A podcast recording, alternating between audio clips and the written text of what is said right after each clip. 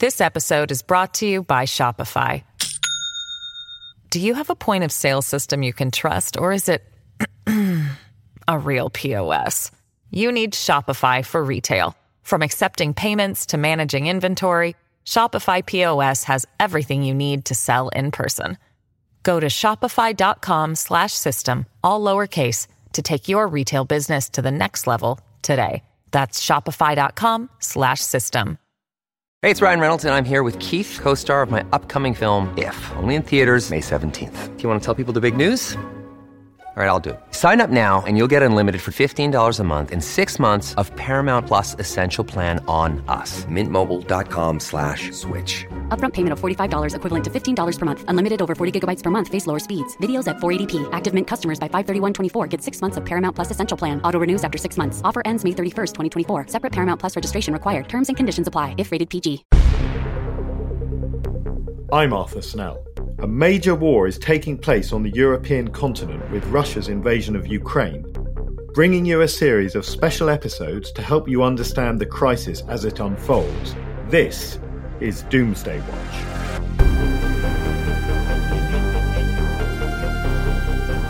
Welcome back to another Doomsday Watch War Bulletin. We want to start off by saying thank you for tuning in. Listeners like you are the bedrock of our work. If you're finding these war bulletins useful, you can support us by backing us on the crowdfunding app Patreon. You'll get the shows early, ad free, help us shape future episodes, and get exclusive merchandise, all from just £3 a month. Just search Patreon Doomsday Watch or follow the links in the show notes. Hello, and welcome back to Doomsday Watch. Russia's invasion of Ukraine has thrown up many unexpected consequences and new situations. One of those is the concept of a Zeitenwende, a German word which means a historical turning point.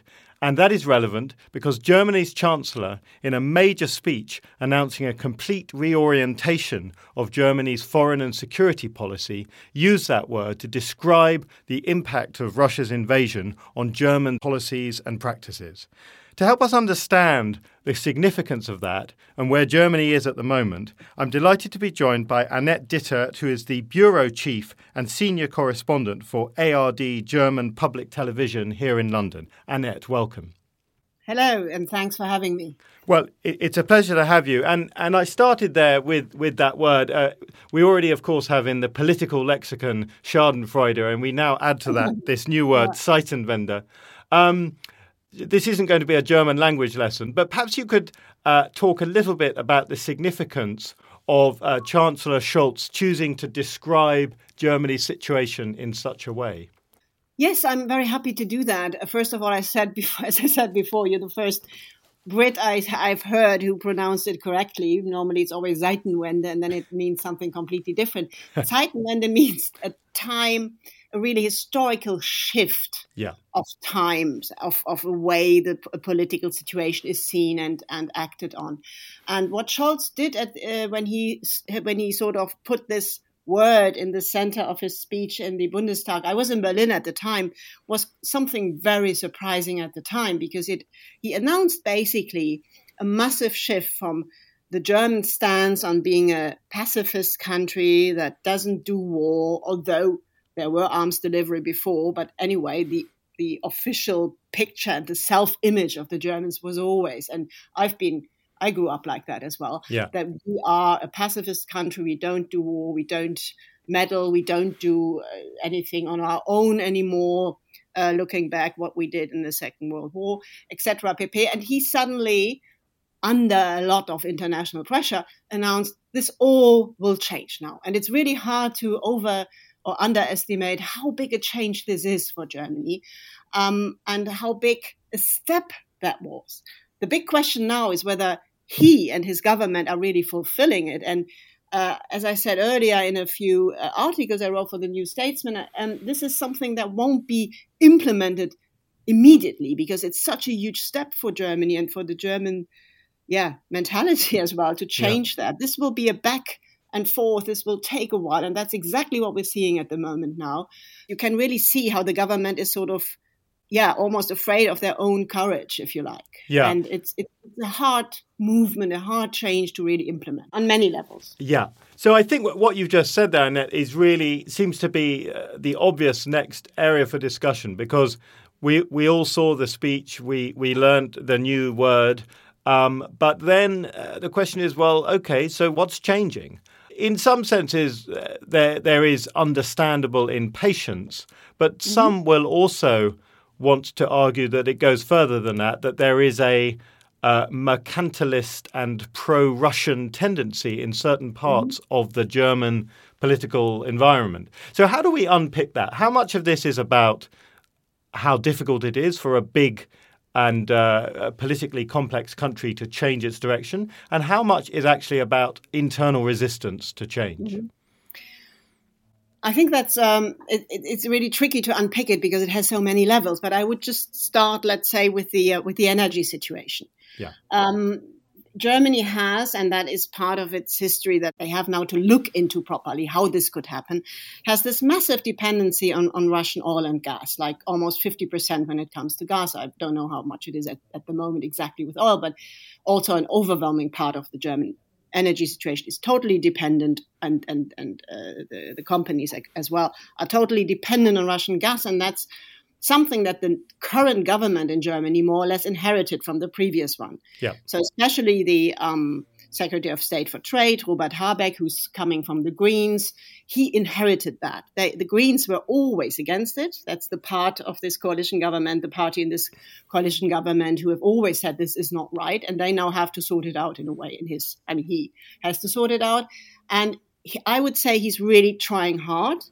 And compared to how difficult the situation is, I think so far he's done really well. I mean, he's announced that they're now very close to weaning uh, themselves off uh, oil to, till maybe even the end of the year, which would be a massive achievement. Yeah. Um, the fact that this dependency has been there in the first place has a lot to do with with yeah some German complacency and and you could say I mean first of all this German pacifism was a big achievement after the war, I think. Mm. And it was something that, that we all worked very hard on, and I think it was a good thing. But there was a certain moment when this became a, a dead pattern, if you like, and, and in the shadow of this dead pattern or this dead moral justification of pacifism, in that shadow, there was some kind of inherent egoism to, to be able to deal uh, with Russia in a very convenient way without seeing the political risks. Yeah. Nord Stream 2 was a really was always a political weapon. And a lot of people said that in Germany as well. But especially the SPD and Merkel at the time kept saying, no, it's an economic project. When Biden was in Cornwall for the last G7, he had a very heated discussion with, Merkel on that. And she insisted and, and remained unshaken in her position that this is a purely economic project. And we keep doing that and we will not move an inch here. Uh, all this is something where I think um, the whole past that Germany has been so proud of has somehow suddenly, it's almost like you take the yeah, the shadow fell away, and suddenly you can see it as it was. It was yeah. also a lot of uh, economic egoism and uh, totally ignoring the political risks uh, that came with it. And when we dig into this a bit further, of course, there is there's a historical aspect you, you've already mentioned uh, very clearly Germany's desire and need to to forge a pacifist path after the end of the 2nd mm-hmm. World War. But there's also the the the the sort of history of Ostpolitik and the uh, the the desire for Germany to have a kind of productive uh, and cooperative relationship with Eastern Europe, even if it was not, it, you know, the, Germany was always part of NATO and part of the Western Alliance. So, how does that play into this whole uh, debate? I mean, Germany has, if you look at it back, and I've always said that, by the way, because I was the correspondent in Poland for years before I came to London, has always been very uh, condescending towards Eastern Europe when it came to its relationship with Russia.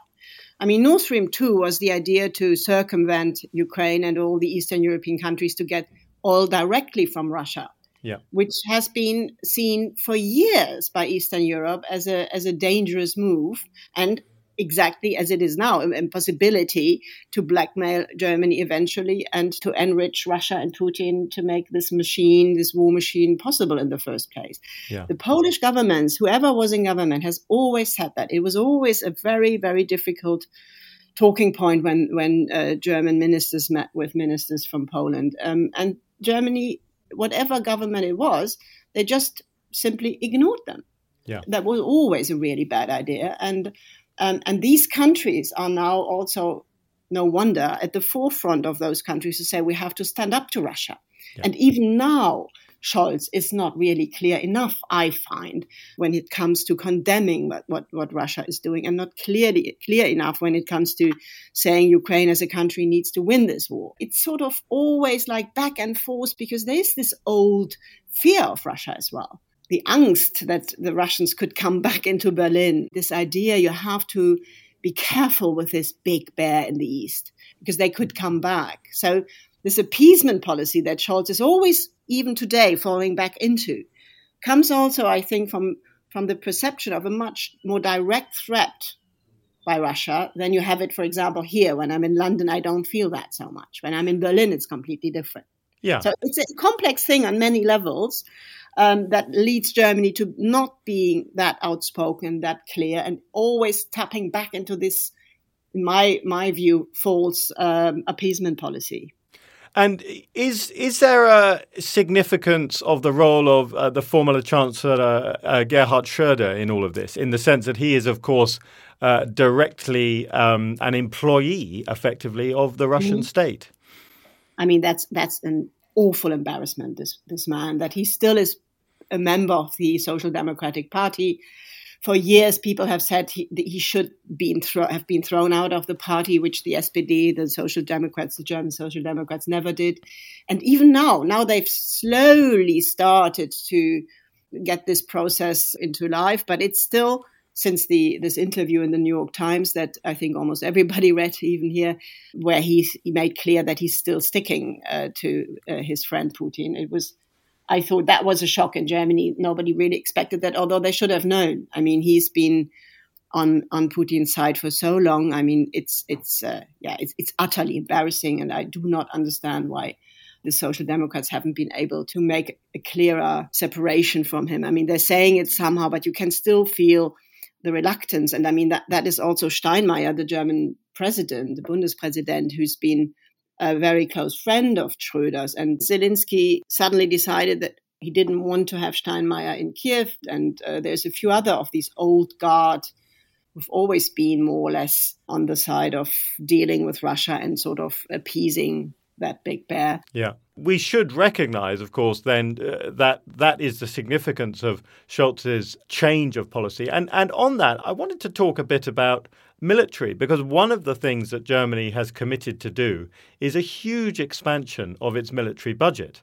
And of course, you you started with, with this concept of pacifism, um, and when a, when a military budget is related to the size of a country's GDP, and we're talking about Europe's largest economy, mm-hmm. um, this is billions and billions of euros. So yes. one of the questions is what what will Germany do with all this defense money? Because it is it's transformational, isn't it? It is, and and once it's there, Germany is there. It will be the biggest defense budget in Europe. Yeah, um, given the the scale of its economy. Um, what will happen now exactly is not as straightforward as people might think, because first of all, the now German army is in a deplorable state. Um, yeah. That is part of this kind of sleepy egoism that goes, yeah, that is basically Merkel's legacy that nobody really invested into this um, army anymore, and that money was used for something else, which made Germany very rich and and very yeah, compared with here, uh, yeah, well-off country. Yeah. But nobody really took care of that, and in that regard, Trump wasn't wrong when he kept saying Germany has to do something here. And now they will do that, but due to the fact that the army has been neglected for so long, a lot of this money will simply go into restoring um, what there is into it so, so that these tanks, etc., are usable at all. Because yeah. a lot of the equipment of, of the tanks are simply not in a good enough state to be used immediately. So this has this whole this I mean in a way it's almost unexplicable how this could happen in the first place, but it has happened. So these hundred um, billion he um, announced uh, as a Sonder uh, budget for this. I think, uh, and, and, if I listen to defense experts, which I'm not, but if I listen to all of them, they all say a lot of this money will just go into making the army, the, the equipment that's there, to get it up to up to a state where it's usable and, and really fit to to work. Yeah. So that's one thing. And then on the other hand, there will of course be new new weapons and, and things that will be bought with that. And but this will take time. And I don't think this is a quick thing. I mean, you need to, to decide on what you want to buy, and then you have to um, get permission to buy that uh, something that is much more complicated in Germany than in other countries because there's so many restrictions on what you can buy and, and so many people and such a bureaucratic system that has been implemented after um, the 50s how you can get this stuff at all and that shouldn't be, as I said, underestimated, or it can hardly even be overestimated how much of a change yeah. that is, because um, Germany slowly starts to understand that it has um, to become a leading, has to, to take over a leading role when it comes to European defense policy as well. But it's difficult. And I can see when I see my friends or hear my friends in Germany, they are all really having trouble. And, and really, it takes time to really understand that because it's yeah. so it's so not ingrained in in our psyche in a way that we suddenly do war and and the whole generation of German millennials who have grown up um, after 45 they grew up in this strange parallel world completely devoid of the realities of plain power politics and and that's that's really it's it's really hard to explain how difficult that is to to make this Zeitenwende shift on a mental level as well uh, for Germans today. And that's why there is this back and forth.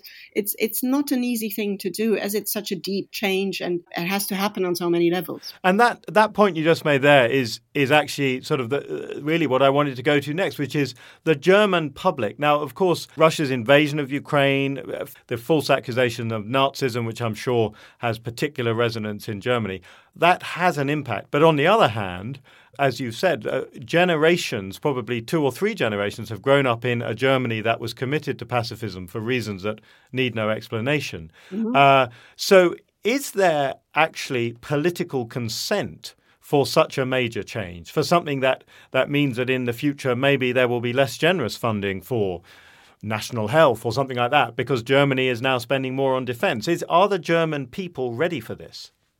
I think they're more ready for that than our Chancellor, Mr. Scholz, is uh, thinking. right. because when, when you look at the polls, um, there is huge um, readiness for that. I mean, I don't have any poll like here in front of my eyes, but all those I've seen over the last two weeks, three weeks, have clearly shown that there is a huge scale of welcoming of changing that, even when it comes to the economy. I mean, it, there was this quote that we have to frieren für den Frieden, which means you have to freeze for peace. Right. so, which was rather funny, but it, it was a serious thing insofar as there was the overwhelming majority of Germans said, no, we're happy and we're ready to pay more for energy if that helps Ukraine. SPD, the German Social Democrats, and the Chancellor, who's part of this party, have been way more reluctant than the German public in that regard. And I think it was partly because, of course, it's easy to say that in a poll and then what happens if it really happens. And i think there was some anxieties if eh, you easily and very quickly have unrest in the population when it gets too much. I think they were partly underestimating the german public. The polls clearly showed that partly maybe cautious and careful for reason so that's also not there's not an easy answer. I think probably the way it was done, like step by step, and now Habeck says we can probably wean off oil from Russia, it was probably the right way to do it, but then the communications were terrible. I mean, the yeah. way Scholz did not communi- communicate that and not explain that properly made German policy look much worse than it really was especially in Britain and in the US, I mean, there was almost a shitstorm when it came to Germany. I went off Twitter for a week or two because I had enough of it, constantly being blamed by Brexiteers for Germany's reluctance. Um, on, on many levels. But I think, in a way, what they have really done is, I think, as much as they could do under the circumstances. It must never be forgotten that they have been in a very, very difficult situation as well.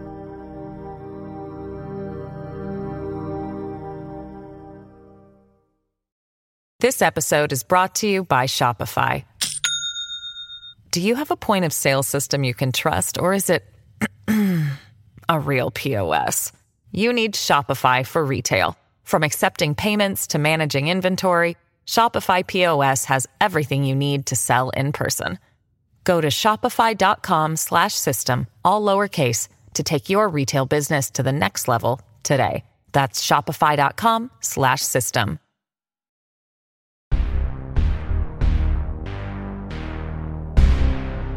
There is, of course, the much bigger question. As you've mentioned, Germany is going to become Europe's uh, leading defense power. Mm-hmm. Uh, you know, over the years, people have criticized Germany's low spending on defense. Mm-hmm. But of course, you don't need to know much history to know that there was a reason for that. And there was, of course, for a long period, you know, that was how the world wanted it. The, the world wanted yes. Germany to be militarily powerless. So, uh, is there a potential for not in the short term, but over a medium term, an element of nervousness to re enter the European consciousness, particularly countries such as Poland, who have a very complex history of their own uh, with Germany. Uh, as Germany changes from being this pacifist, mercantilist nation into one that is a military power that must become much more engaged mm. in the defense of European issues. No, I don't think so. I mean, I still have many Polish friends, and whenever I talk to them, they say, "Come on, get a grip." I mean, mm. there is no fear of Germany, and I think there is no. It's not necessary either, and I do not know any um, anybody in Eastern Europe who would who would have that, who would say that.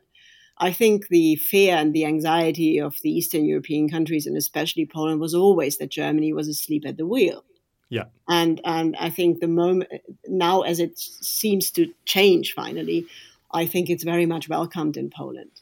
And um, I think it's also, I mean, it's just crucial for uh, security in Europe. I mean, Germany just has to get its act together here. Yeah, but where there might be fear is in the, the fever dreams of our favourite Brexiteers. Um, yeah. And uh, uh, but but trying to be serious for a moment, it seems to me that uh, even if it isn't an official uh, military force, there will be something that is basically an EU army, and it will be led by France and Germany, and of course, will have important contributions from Poland and Italy and others. Um, let's not worry about what it means for British politics, mm-hmm. but what does it mean for Europe?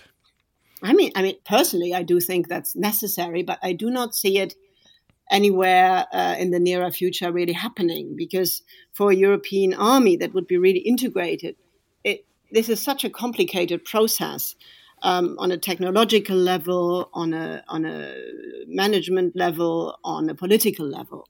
Um, I do think that is something that very Macron very much wants. That he's always said that mm. Germany is very reluctant when it comes to that, and the other countries. I mean, we will wait and see. But I cannot see a European army as much as the Brexiteers keep that up as a as a as an imaginative horror image of Europe. Mm um, I, I, I think personally it would be a good thing, but I do not see this coming in the nearer future, really.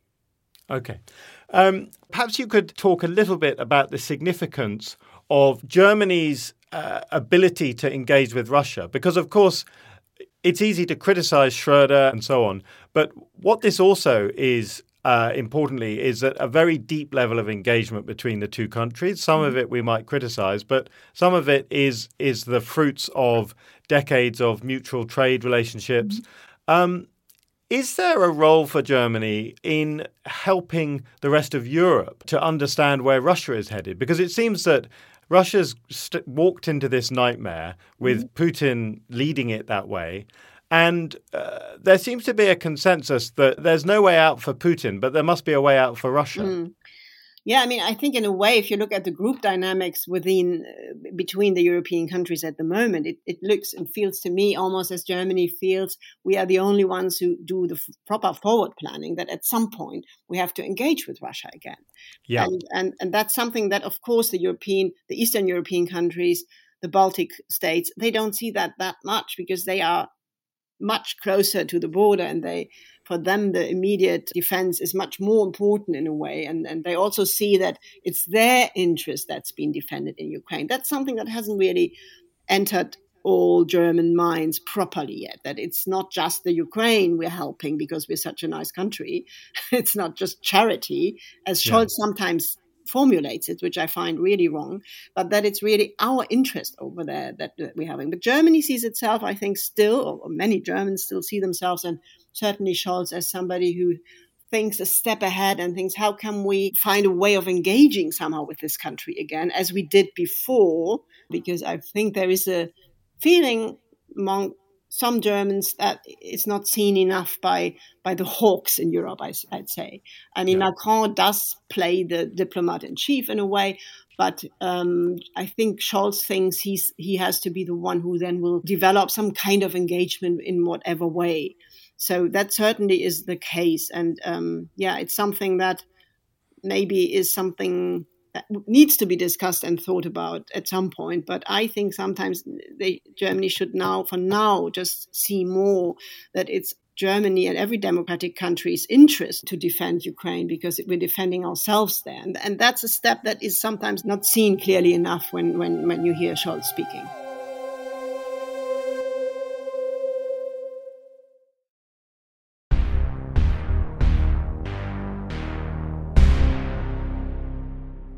So, our always attentive listeners might notice a change in our audio situation as we're catching back up with Annette for a second conversation this week. Earlier, we spoke about the attitude of the German political old guard and their relationship with Russia, including the very strained relations between President Zelensky and German President Steinmeier. But no sooner had we recorded that than last night, President Zelensky tweeted that he'd had a very productive conversation with President Steinmeier and, in fact, uh, thanked him for his ongoing support. So, Annette, it's good to rejoin you. Hello. What's the situation now? How has this situation evolved in, in the past 24 hours? Well, yeah, things move fast these days, as we see, yeah. even for a podcast. Um, what has happened is just straight after we finished recording yesterday is that there was a phone call after all between Steinmeier and Zelensky um, between the German Bundespräsident and the uh, president of Ukraine, which came as a surprise uh, for many uh, yesterday, as this wasn't. Yeah, I didn't foresee that either, I must say, because um, the standoff and this awkward situation had been quite difficult, and I couldn't really see yesterday how this would be solved. Um, so yeah. suddenly it was solved. Um, apparently, or that's what he said, the opposition leader Friedrich Merz, he was in Kiev um, two days ago, and he claimed on Twitter as well, saying that he solved the situation when he was there, and he persuaded um, Zelensky to finally just make this phone call and solve things. And uh, yeah, they have spoken apparently 45 minutes, so quite a long talk. And at the end of this talk, uh, both tweeted that it was very productive. And um, Zelensky repeated today again that uh, he, uh, Steinmeier is uh, invited to come to Kiev ideally together with Scholz. Today, Zelensky, interestingly enough, in a talk to Chatham House, uh, put up the pressure a bit and said Scholz would be very welcome to come on the 9th May. So he suddenly gives a date and, and puts yeah. uh, the pressure up even. So this has been solved apparently, but still, um, Scholz still has to go there and he has still not said that he has any plans to go to Kiev. It's not entirely resolved. He has now announced that the German foreign minister will go there to reopen the embassy in Kiev. And um, yeah, it's still a bit unclear when he will come himself, but the the road is clear now, I would say. Yeah. Well, this feels important because uh, we were talking earlier about, in a way, the sort of bureaucratic obstacles mm-hmm. to Germany throwing its full support behind Ukraine. It's clear that the policy is to support Ukraine, but is that policy taking place in practice? And, and this feels like one of the last significant obstacles uh, to that policy really having practical effect. I mean, it, it's mostly, I think, a, a symbolic thing that Scholz just said, I'm not going there because he didn't disinvited our, our president. And, and it was more an atmospheric disturbance that we had there because all the while that happened, Germany did deliver and did support uh, weapons and money and so on. I mean, as I said earlier in the podcast or yesterday, we it's a bit of a shame that um, the way the, the communication was so bad and the way Scholz presents himself is so awkward and so hesitant and so reluctant that it sort of overshadows a bit what really happens. And I think now the road is clear to talk to each other more uh, directly, and that will certainly help also on a factual level. But all the time while this was ongoing, this awkward standoff, there was uh, the the help Germany uh, gave and provided Ukraine with was ongoing anyway. So it didn't stand in the way of what happened really, but it was more like, yeah, an awkward standoff that certainly didn't help on a diplomatic level. So I think we are seeing a return to a more, way more normal situation on a diplomatic level as well now. Yeah. Zelensky has said that his expectation that is that the relationship between Germany and Ukraine will now be intensified. And given that, that takes us right back to the beginning of the conversation and that crucial concept of Zeitenwende, the historical turning point. So, is this the start of Germany's new perspective as Europe's largest military player, Europe's largest foreign policy actor, the beginning of the new Germany? One certainly hopes so, because this is really necessary in Europe and really important for the survival of the EU as well as a, as a Western unified bloc. So I very much hope so. I think it will, it is probably the start, but I do expect a lot more back and forth because it is such a huge change, as I said in the very beginning, that this isn't easy to do with, with uh, Germans as well. I mean, there is huge discussions in the German society at the moment. There's open letters from all corners politically that sort of discuss with each other.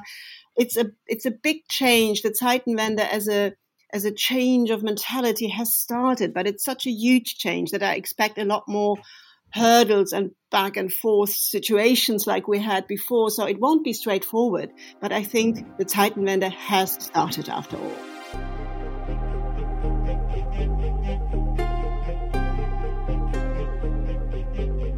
We hope you find these war bulletins valuable amongst the huge amount of information out there, so don't forget to subscribe and help spread the word by rating us five stars on Apple Podcasts, Spotify, or any other app that has ratings.